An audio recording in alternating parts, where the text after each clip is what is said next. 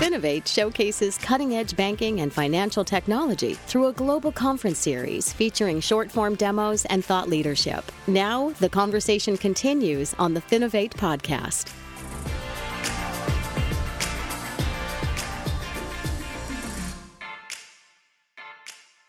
Hey, and welcome to the Finovate podcast. We are continuing our conversations with the Finovate Spring Best of Show winners. And joining me today, we have Aryam Siam, VP of Product at FinGoal. Aryam, thank you so much for joining me today. Hello, it's nice to join you. So, for people who haven't had a chance to watch your demo at Finovate Spring, let's start with just a little bit of background on yourself and what FinGoal is all about. Yeah, of course. Uh, so, my name is Aryam Siam. I'm VP of Product at FinGoal. Um, I've been with the company for some years and in a consulting uh, capacity, and I joined full time in my current role as VP of Product this January. Um, and essentially, what we do is we build insights and data infrastructure for financial institutions. Yeah, no, it's cool. And, and uh, FinGoal was on stage at Finovate Fall as well. Um, but let's let's talk about your Finovate Spring demo specifically this time. Before we get into that, though, there may be people out there who feel like they've seen this kind of you know data insights play before. Um, what about FinGoal really sets you guys apart from everybody else? Yeah, um, I think the fintech space has a lot left to be desired when it comes to serving actual human beings. Um, and that's really where we shine uh, when it comes to our insights, it's the personalization that actually makes them worth anything. And when it comes to our technical solutions for our clients, which are the financial institutions, at the end of the day, we're improving the overall user experience. It's it's also nice that it also happens to save the financial institutions money and time, but we're always focused on the humans that we're serving first. Yeah, no, it's a classic example of where fintech can really help all sides of the equation. You can help banks to um, do certain processes more easily. You can help the banks and customers to be able to have access to products and insights that they might not otherwise have been able to have. Um, it really is cool technology.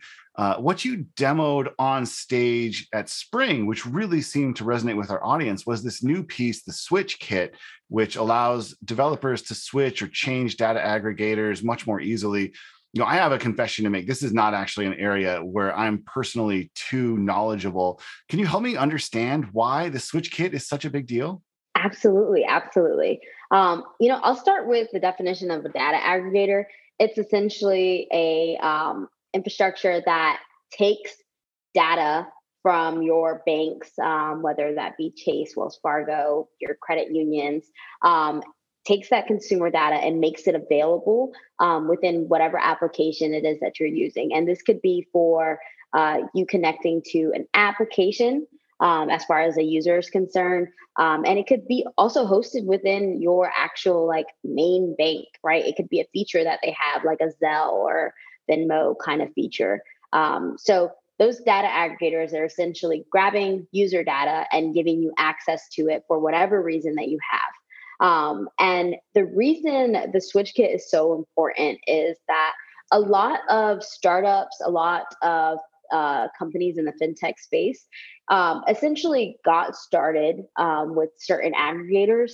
And as their roadmap is changing and as their company is developing and they're entering new stages, um, what they realize is either A, the data is not that great, it's not super clean, or they're not able to get um, the value that they need out of it, um, or you know the price point just doesn't make sense as you're scaling up. And what they would like is the ability to be able to switch to another data aggregator.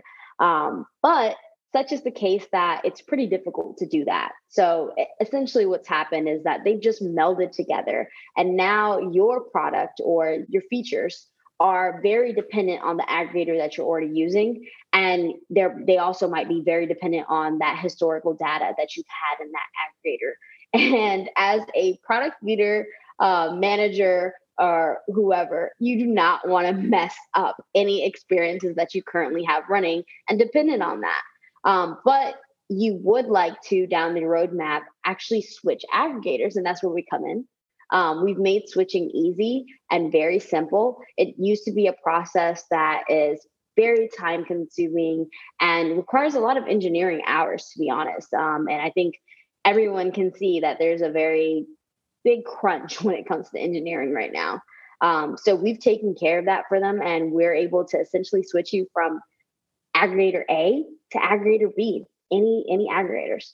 Yeah, and I think one of the pieces that we were talking about before we actually push record here is it's not that there's necessarily certain aggregators that are better than others. You know, there's a lot of different types of aggregators that offer slightly different things. And one of the pieces which I found really interesting, you know, the idea that you make a decision really early on which aggregator you want to get your data from, and then you kind of build a lot around that kind of aggregator, and all of a sudden you find yourself in a position where you know really you're sort of locked in and there may be a lot of reasons why you could like your current aggregator. You could just want to try something else. There could be bits of data somewhere else that you want to go out and get. But it's really difficult to do that. And it's really also difficult to kind of imagine, you know, three years, four years down the road, how you could, how your needs could change. Um, and, and so, you know, one of the things that I'm curious about is what are you seeing in terms of how often you know companies are in this position where they're looking to switch aggregators i mean obviously the easier it gets probably the more likely it is that they're going to be making changes here but how often does this really come up so we experienced it firsthand um, and the reason why is one of our products that we offer is our insight based off of consumer spending um, habits. So we look at their transaction data and we're able to offer personalized advice on how to save money. Um, and our customers and our potential customers were coming to us and saying, yes, we'd love to do this. Um, and a simple analysis from us was just see that sometimes their data wasn't that great. It so they weren't able to get the full experience or the full suite of um, value for their end users as far as the insights that we could provide. Um, and when we started taking a look at, okay, well, these data aggregators we've had really great experiences with. Um, they provide very nice data. Um, they they're very rich, and we can provide a lot of value using them. They would also share with us that hey, we've actually wanted to switch aggregators in the past, but we haven't been able to. So even for this use case of providing personalized advice for our end users, you know, we're kind of stuck. Um, and that was very surprising to hear. I don't think people admit that hey, we got our product roadmap in a in a little bit of a tangle here, right? We're not we're married to this solution and can't leave it. Um, especially CEOs at companies, they don't want to hear that.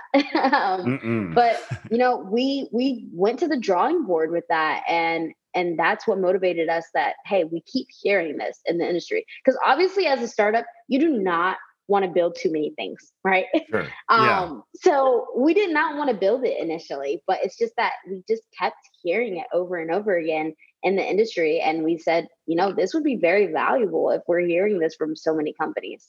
Well, and certainly, you know, I got the sense when you were up there on stage that there was kind of a personal element to it when you're talking about some of the pain points. I could kind of sense that this is something which you have some experience in. This sort of feeling of being, finding this this difficult on a personal level, and, and I think you did a really good job of letting the audience kind of explore their own potential feelings around this. Right? I'm sure this is not something which uh, you, you, guys came up with in a vacuum, as, as you said, right? So there certainly are some stories out there, some emotions out there that you were able to kind of tap into and and talk about it, which again I think is one of the reasons why our audience was so uh, enamored with with your solution. Um, it is really interesting to think about this.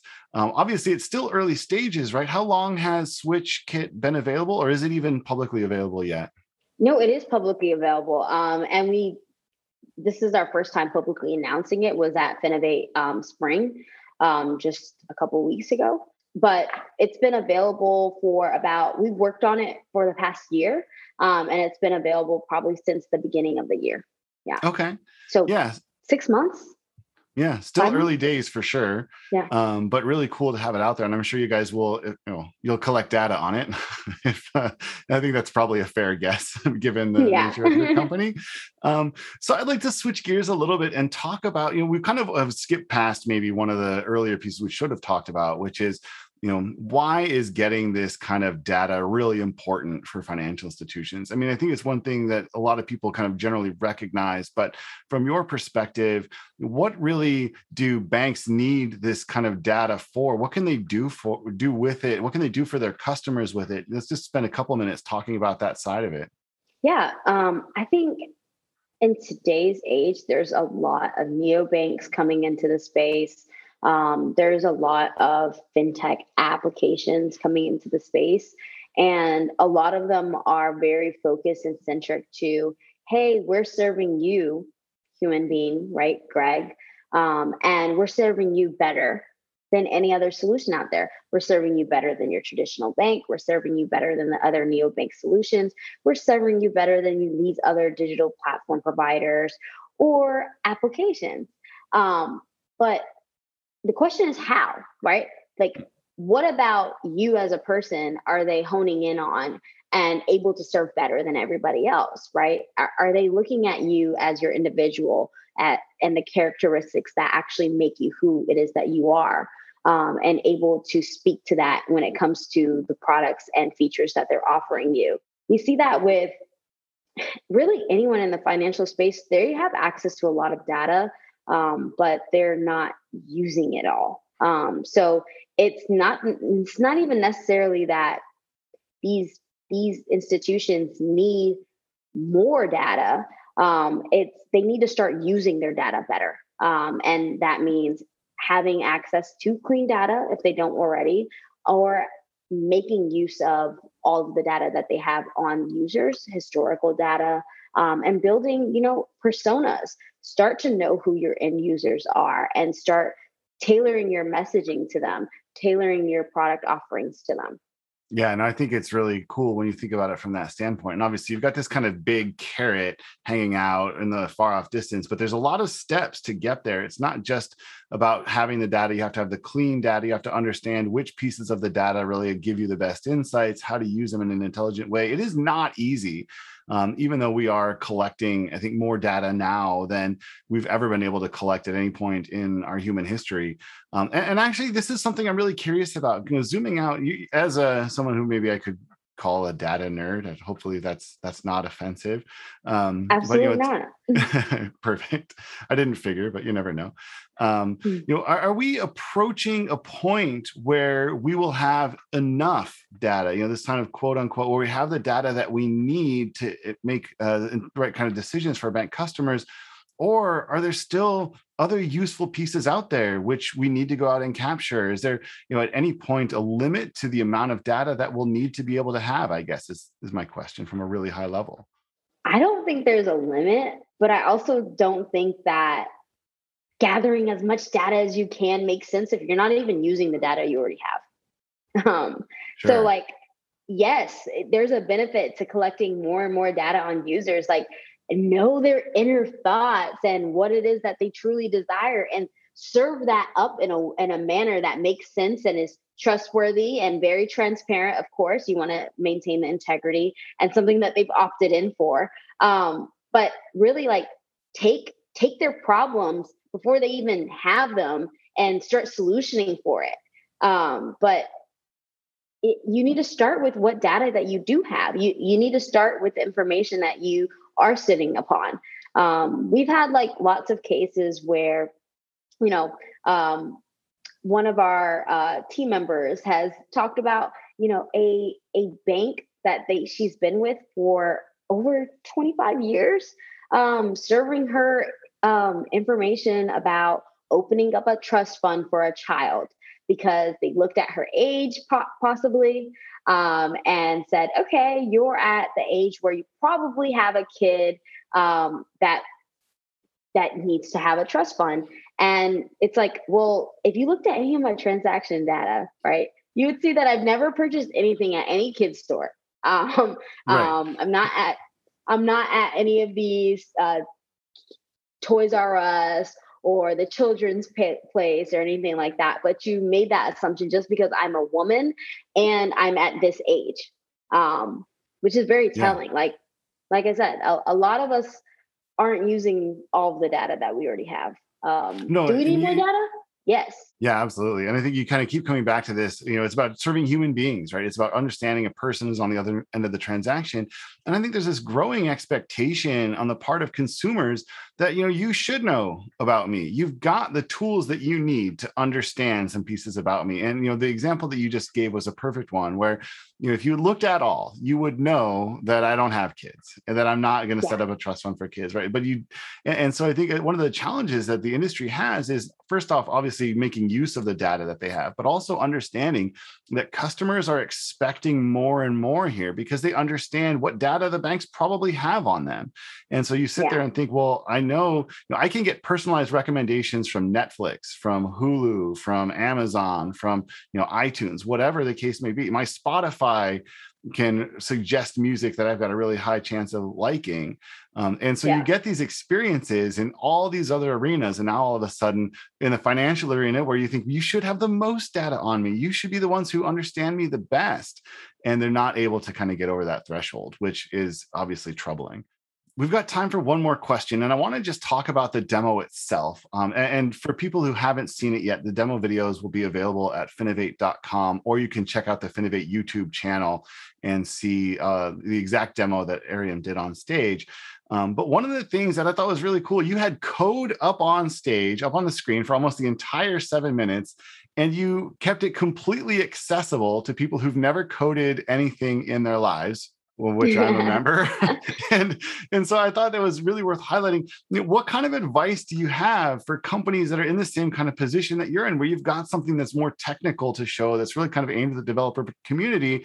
And then you also have a group of people who maybe don't know a ton about the technical side of things, but have to really understand the value of that product. What, what would you say to future Finovate demoers who are looking to do something similar?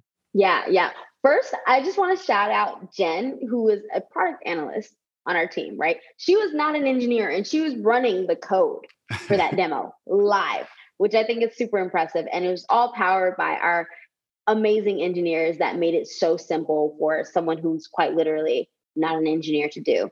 Um, but speaking to your question of what advice do I have for other people that are getting up on that stage or having something that's very technical to demonstrate, you know, I think it's super important to know how to speak to your customer. And a lot of companies and a lot of people spend plenty of time on that.